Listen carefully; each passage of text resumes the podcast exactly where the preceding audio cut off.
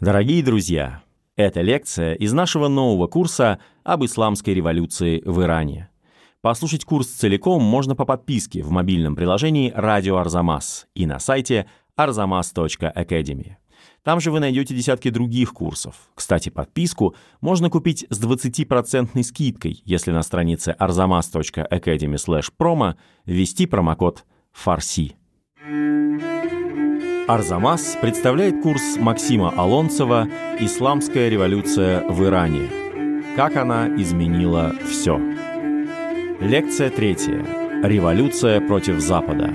Нефть, футбол и конспирология в Иране 20 века.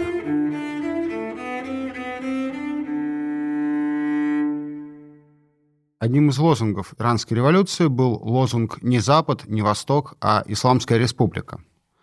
В данном случае под Западом имеется в виду мир капитализма, а под Востоком – мир коммунизма.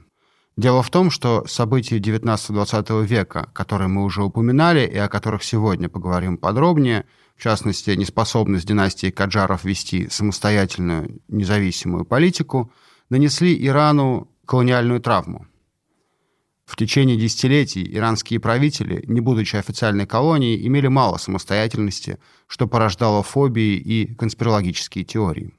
Эти фобии нашли свое отражение и в идеологическом фоне исламской революции.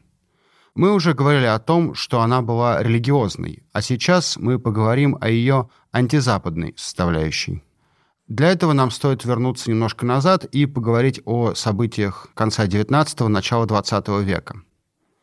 Иран был одной из арен действий большой игры. Так называлось соперничество Великобритании и Российской империи в Центральной Азии и сопредельных областях. Британия и Россия были главными силами в Иране. Остальные колониальные империи также подтягивались, но именно британские и российские эмиссары по своей сути определяли иранскую политику в конце XIX и начале XX века. Это соперничество увенчалось в 1907 году подписанием англо-российского соглашения о разделе сфер влияния в Иране. По этому соглашению северная часть Ирана, это Прикаспийские области и, скажем так, север центральной части страны со столицей Тегераном, отходили в область влияния Российской империи – а юго-восточные и южные земли становились сферой влияния Британской империи, ну, в частности, те территории, которые примыкали к британским владениям в Индии.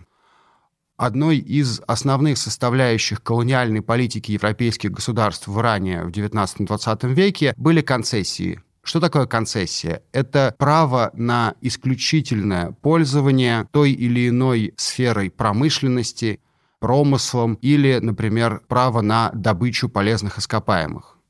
Каджарское правительство активно выдавало концессии западным промышленникам и купцам.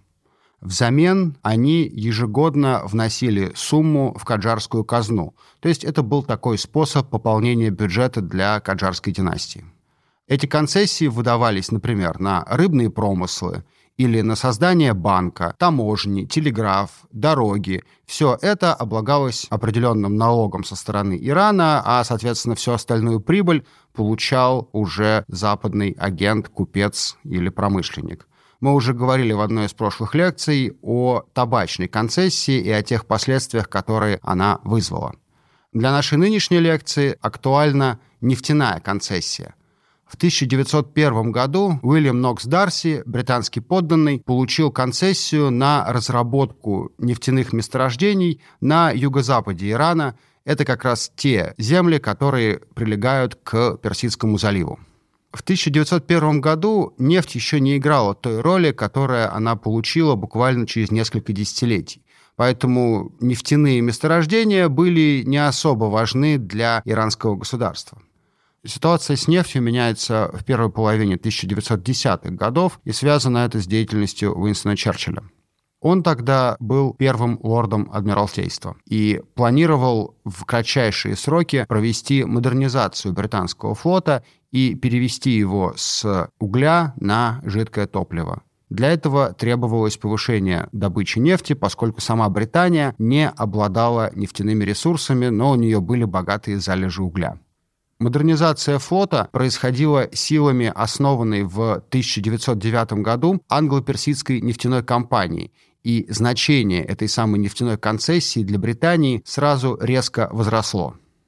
То есть, таким образом, добыча нефти сильно возросла, и значение нефти сильно увеличилось, а иранский бюджет получал ту же сумму, что он получал по концессии 1901 года, когда нефть еще была не такой важной. В этом смысле концессии были, безусловно, неравноправными и несправедливыми договорами, потому что один раз заключенная концессия автоматически обрекала ту страну, которая эту концессию представляла, на недостачу и на любые сложности при изменении каких-то обстоятельств, как в случае с нефтью. Нефти стали добывать больше, а денег платили столько же.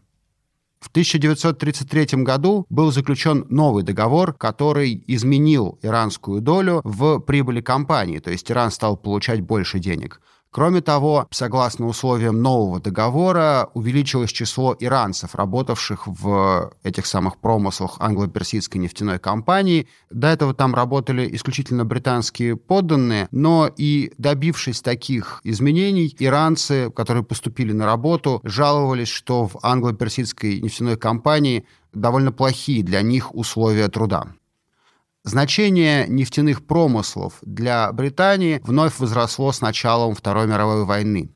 И это стало одной из причин оккупации Ирана союзными войсками в 1941 году.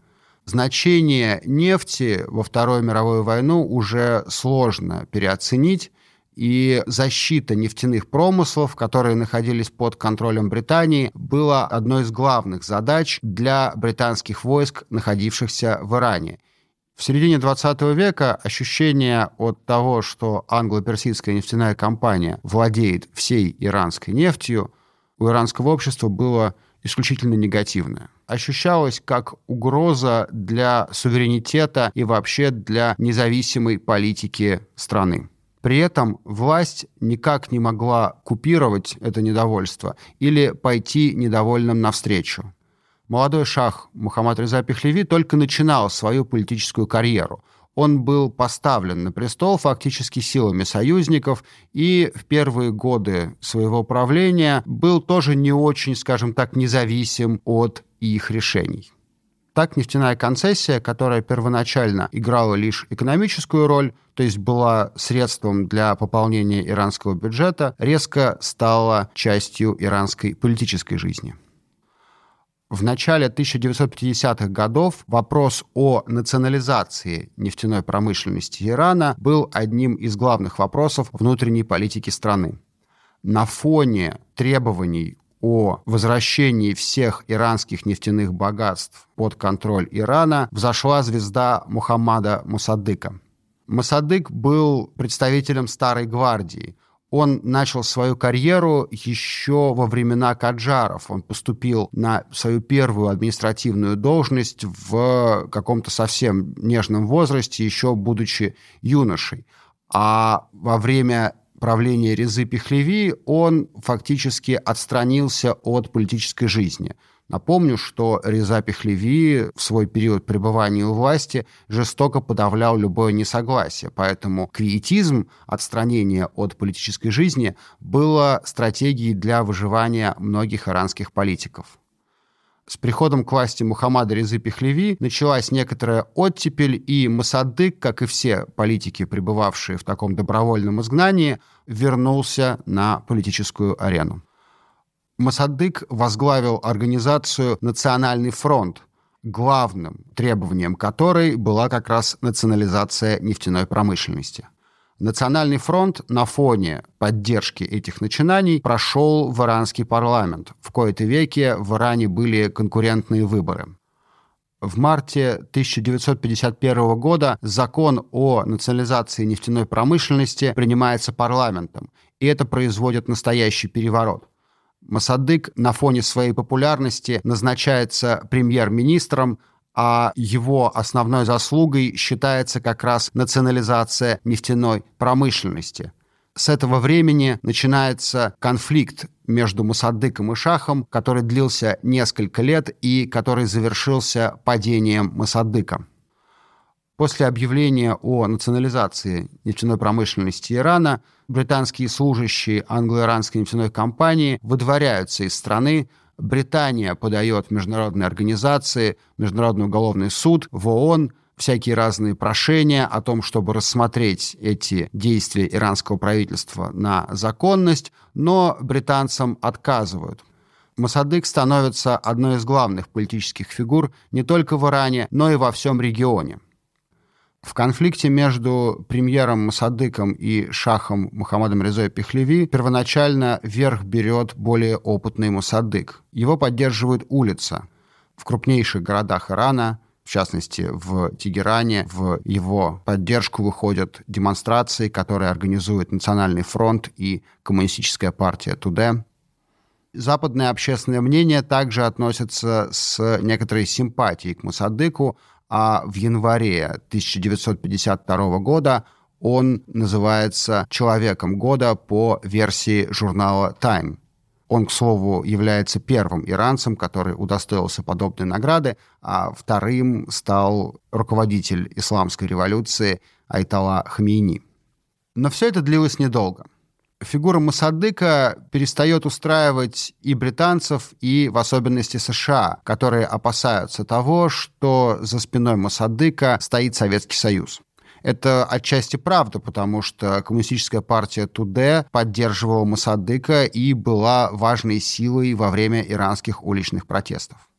А США в годы начала Холодной войны очень боялись того, что Иран тоже станет просоветским.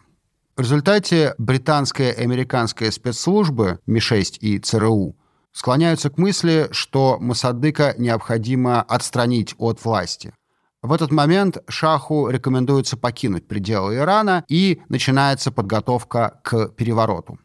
В августе 1953 года при содействии британских и американских агентов Масадыка отстраняют от власти и арестовывают, а Шаха возвращают в Иран. На пути из аэропорта в его резиденцию Шах видит огромные толпы людей, которые его поддерживают, держат его портреты и скандируют лозунги в его честь. Шах считает, что народная поддержка целиком на его стороне, но он не знает некоторых подробностей данные демонстрации были согнаны фактически на деньги ЦРУ, и поэтому поддержка, возможно, имела и некоторое материальное подкрепление. Разговоры о том, что Масадыка свергли американцы, укрепляют конспирологические теории, которые существовали в иранском обществе. Эти теории укреплялись и новым нефтяным договором. В 1954 году подписывается договор, согласно которому иранские нефтяные месторождения переходят во владение консорциума из семи крупных нефтяных компаний. Условия этого договора были гораздо более выгодны, чем условия договора 1933 года, ну, для иранской стороны, по крайней мере. Однако ощущение того, что и династия Пехлеви вынуждена, проводя свою политику, оглядываться на западные страны, а иранская нефть, тем не менее, находится в западных руках, поселилась в сознании иранцев. При этом не стоит рассматривать отношения Ирана и западных государств как исключительно отношения сырьевого придатка и метрополии. Многие идеи, на которых строилась иранская политика конца XIX – начала XX века, были подчеркнуты именно из западной мысли. Идеалы просвещения – парламентаризма, конституции, народного представительства. Все это иранцы узнали, познакомившись с западными сочинениями эпохи просвещения. Одним из проводников новых идей в Иране были, как это ни странно звучит, масонские ложи, которые также по западным образцам были устроены в Иране. Первая масонская ложа была организована в 1858 году, и ее, собственно, организаторами выступили представители зарождавшегося класса иранской интеллигенции, и уже спустя три года она была запрещена по указу Шаха. Но после нее возникли и другие тайные сообщества, которые разрабатывали проекты преобразований Ирана по западным образцам. Они обсуждали введение Конституции и ограничение власти монарха. Они думали о том, как нужно устроить иранское общество. Они вырабатывали новый язык и новые идеи. Так в персидском языке появились такие слова, как демократия, республика, гражданин, до этого были только подданные, и прочее. Все это шло в первую очередь усилиями представителей тайных обществ. Шел даже разговор о реформе персидского языка. Предлагалось его либо упростить, либо вообще перевести с арабицы на латиницу чтобы людям было проще его осваивать. Но такие языковые проекты известны нам в первую очередь по тем преобразованиям, которые делали большевики в 20-30-е годы в Советском Союзе часть иранского общества поддерживала устройство жизни по западному образцу, и крупные проекты реформ в эпоху Пехлеви проекты Резы Шаха и его сына Мухаммада Резы можно считать триумфом западничества. И часть общества, жители крупных городов, активно воспринимает западные идеи и образ жизни и поддерживает подобные начинания. Однако нельзя сказать, что поддержка вот этого западного образа жизни, она была какой-то всеобъемлющей часть общества все еще ориентируется на традиционные ценности, на религиозность, в отличие от секуляризма, за который ратовали адепты западных идей, на большую ориентированность Ирана на такой вот традиционный уклад жизни. В 1960-е годы на фоне экономического роста в Иране начинается урбанизация, и жители сельской местности и мелких городов переселяются в крупные города.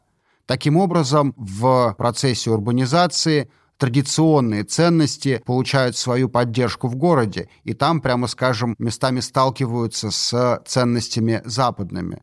Люди, носители традиционных ценностей, доселе не видели, возможно, никакого западного образа жизни и не всегда воспринимают его как что-то такое само собой разумеющееся. При этом новому горожанину требуется новый образ жизни в любом случае, вне зависимости от того, является ли он человеком религиозным или светским, готов он воспринимать западные идеалы или не готов, ему как-то нужно проводить свободное время.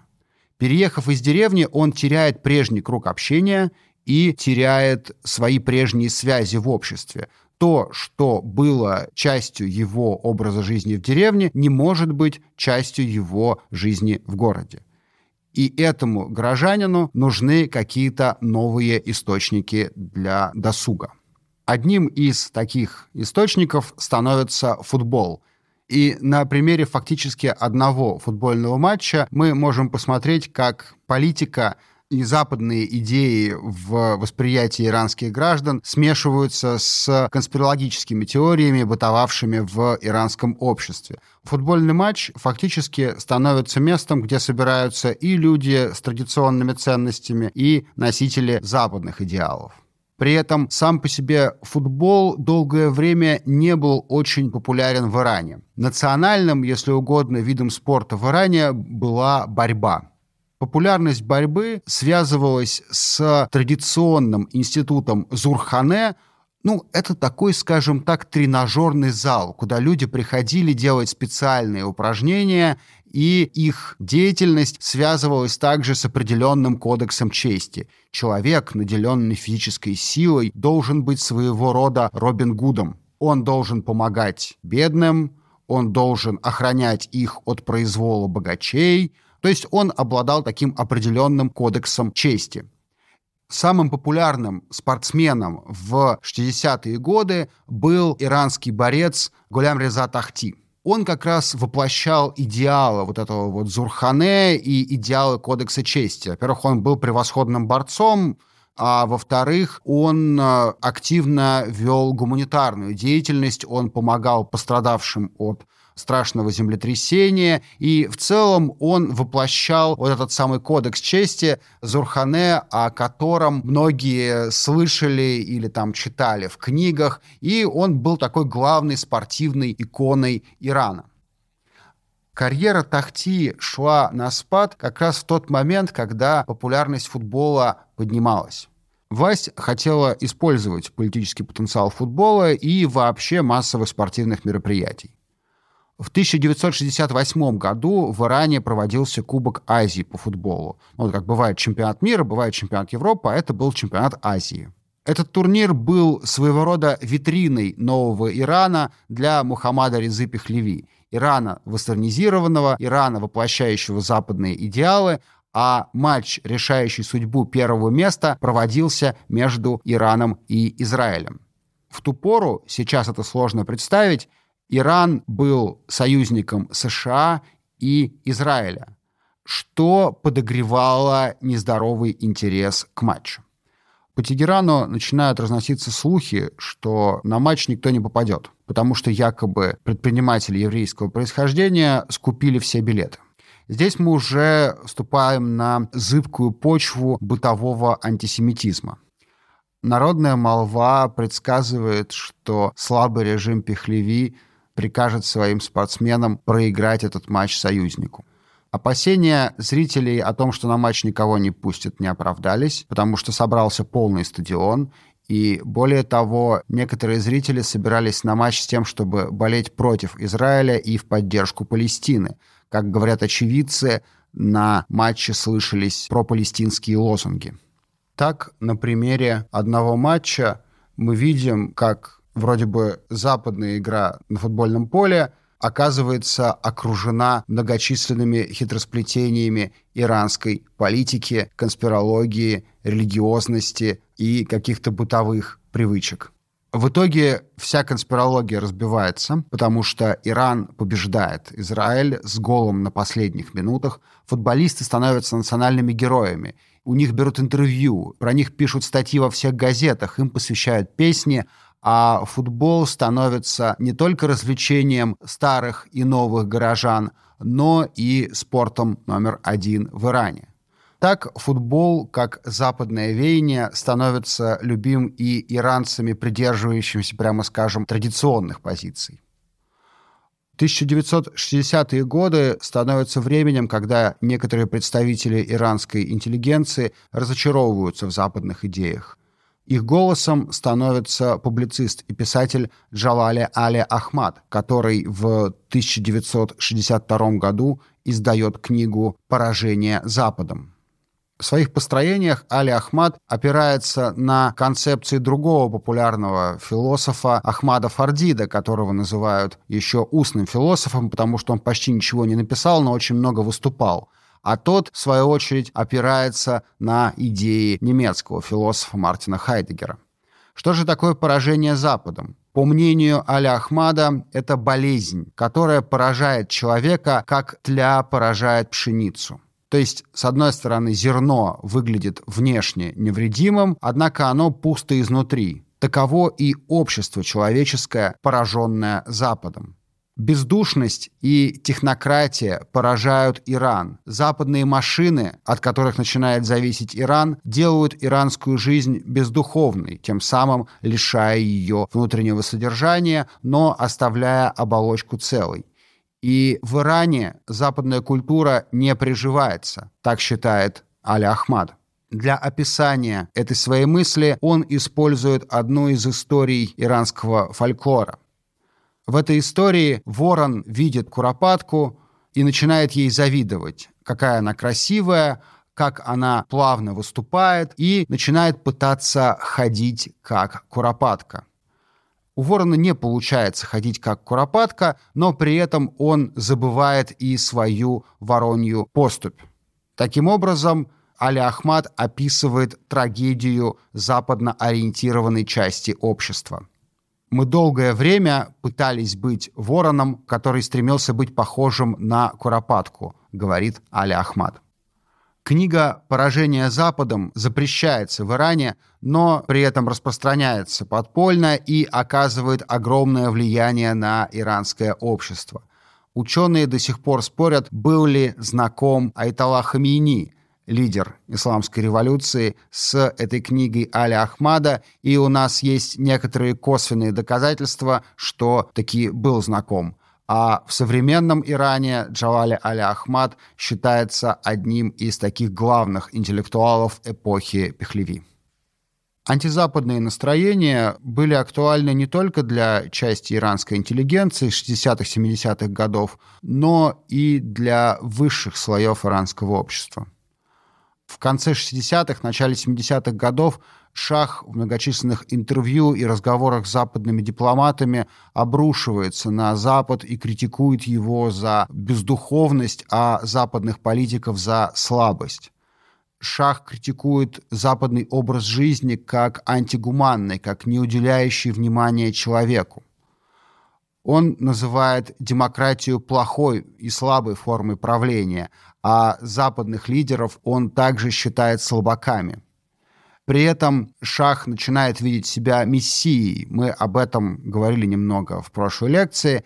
И считает, что вот Иран и иранский образ жизни станет спасением для всего мира, потому что в Иране как раз в отличие от бездушного Запада есть особая духовность и особая религиозная составляющая иранской жизни. Некоторые идеологи исламской революции также развивают тему антигуманного отношения Запада к человеку и бездуховности западной жизни.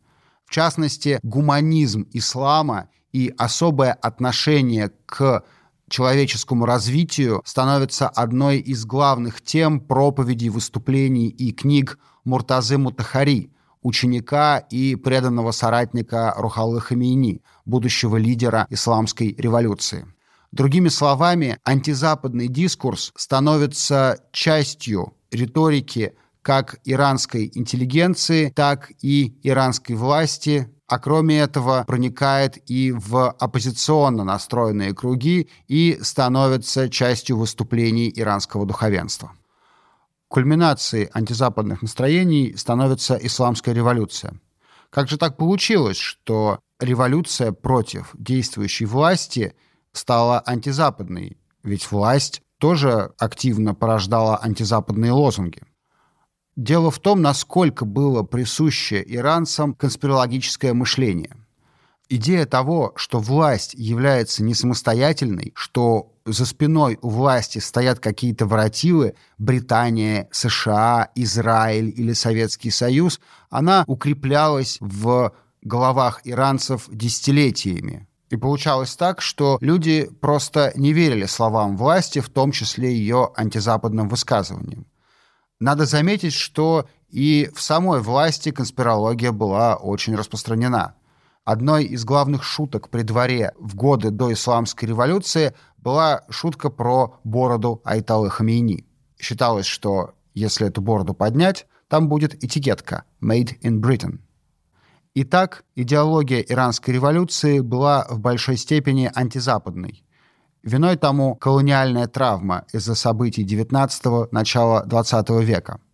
Тогда Иран был фактически поделен между Россией и Британией, а уже в XX веке, в 50-е и 70-е годы, имел тесные связи с США и Израилем, что порождало очередные конспирологические и колониальные теории. При этом активное проникновение западных идей в Иран делало возможным знакомство иранцев с достижениями научно-технического прогресса и общественной мысли. Сами по себе представления о парламенте, конституции, республиканизме стали возможными благодаря более активному взаимодействию с западной интеллектуальной традицией. Более того, даже антизападный дискурс, возникающий в иранском обществе в 60-е 70-е годы XX века, имеет свои корни в западной философской традиции. И отдельно стоит отметить, что в предреволюционное десятилетие в Иране критика Запада звучала не только со стороны оппозиции, но и из властных кругов. В следующей лекции о том, как иранские революционеры смогли примирить ислам с марксизмом. Напоминаем вам, что курс целиком можно послушать по подписке в приложении «Радио Арзамас» и на сайте arzamas.academy. Если воспользоваться промокодом «Фарси» на странице arzamas.academy/promo, вы сможете оформить подписку с 20% скидкой.